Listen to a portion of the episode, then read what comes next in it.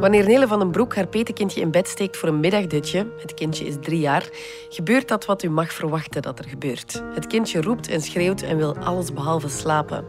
En Nele breekt, geeft toe. Spelend gaan ze de namiddag in. Maar het doet Nele aan iemand anders denken. Aan de innerlijke Nele. Die is ook nog maar drie jaar oud. En nee, is geen droombaby.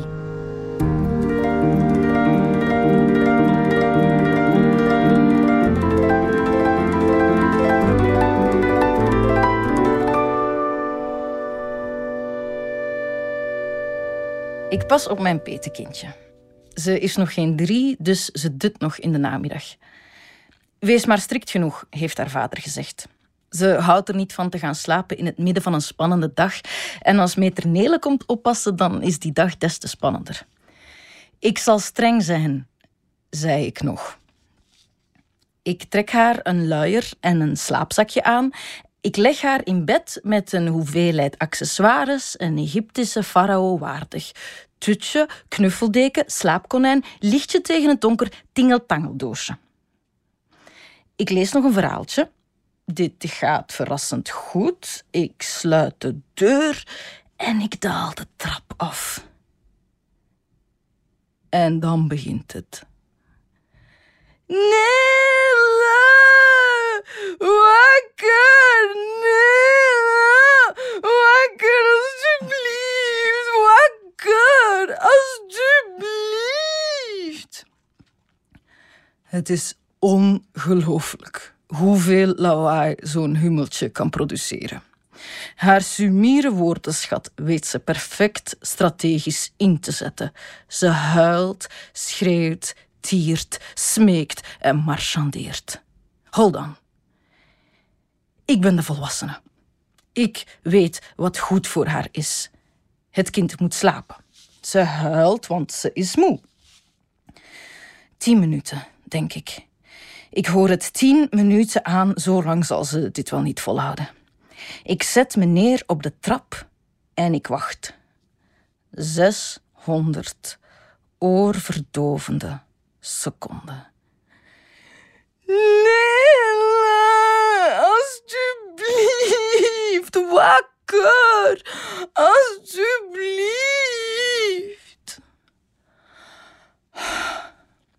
Mijn petekindje is een doorzetter.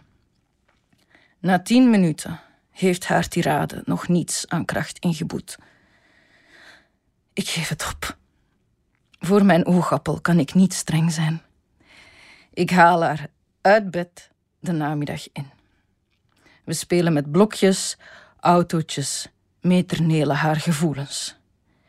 Dit hoopje mens is het mooiste kindje van de wereld en ik zal voor eeuwig en altijd alles doen wat ze wil. Amen. Zo heb ik nog een ander kind om op te passen. Kleine Nele, die in mijn binnenste woont. Ze woont daar al heel lang, maar ze groeit maar niet op. Ouder dan drie is ze nooit geworden. Andere delen van mijn brein zijn wel volgroeid geraakt. Een bepaald gebied van mijn neocortex wordt binnenkort zelfs 37.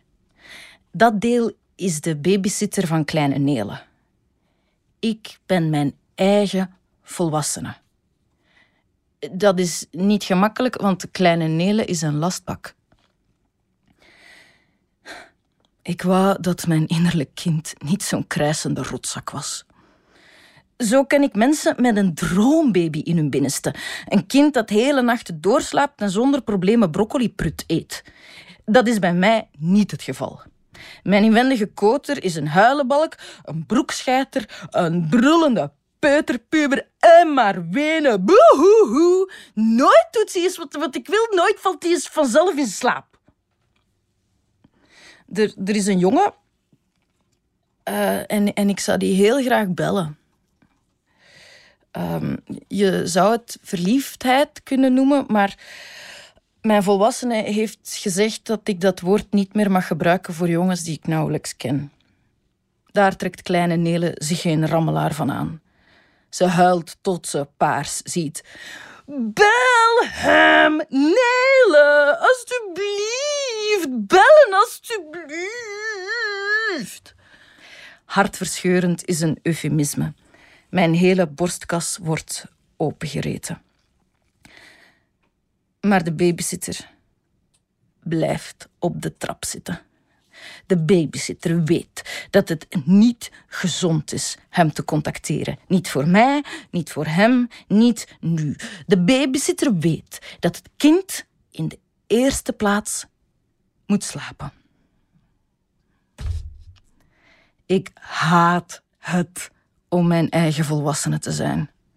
Dagen, nachten zit ik op die trap. Ik eet op de trap, ik slaap op de trap, ik schrijf deze column op de trap. Ik speel onnoemelijk veel rondjes Candy Crush in een poging mezelf af te leiden van dat helse gehuil. Ik ken dit kind heel goed. Het kind zal vroeg of laat indommelen, hoeveel het ook huilt. Pas wanneer het kind slaapt, kan ik van de trap af, een wandeling maken, de zon inademen. Pas wanneer het kind is uitgerust, kunnen we samen naar therapie. Zeggen wat er scheelt, zeggen hoe eng het donker is en hoe eenzaam de namiddagen. En dan misschien, heel misschien, kan ik die jongen nog eens bellen over een maand of zo. Als kleine Nelen en grote Nelen dat dan nog willen. Op dit moment heeft dat geen zin. Het kind is veel te moe. Ik ben niet goed met kinderen, innerlijke of uitwendige. In dit leven zal ik geen baby's baren. Ik kan al nauwelijks op mezelf passen.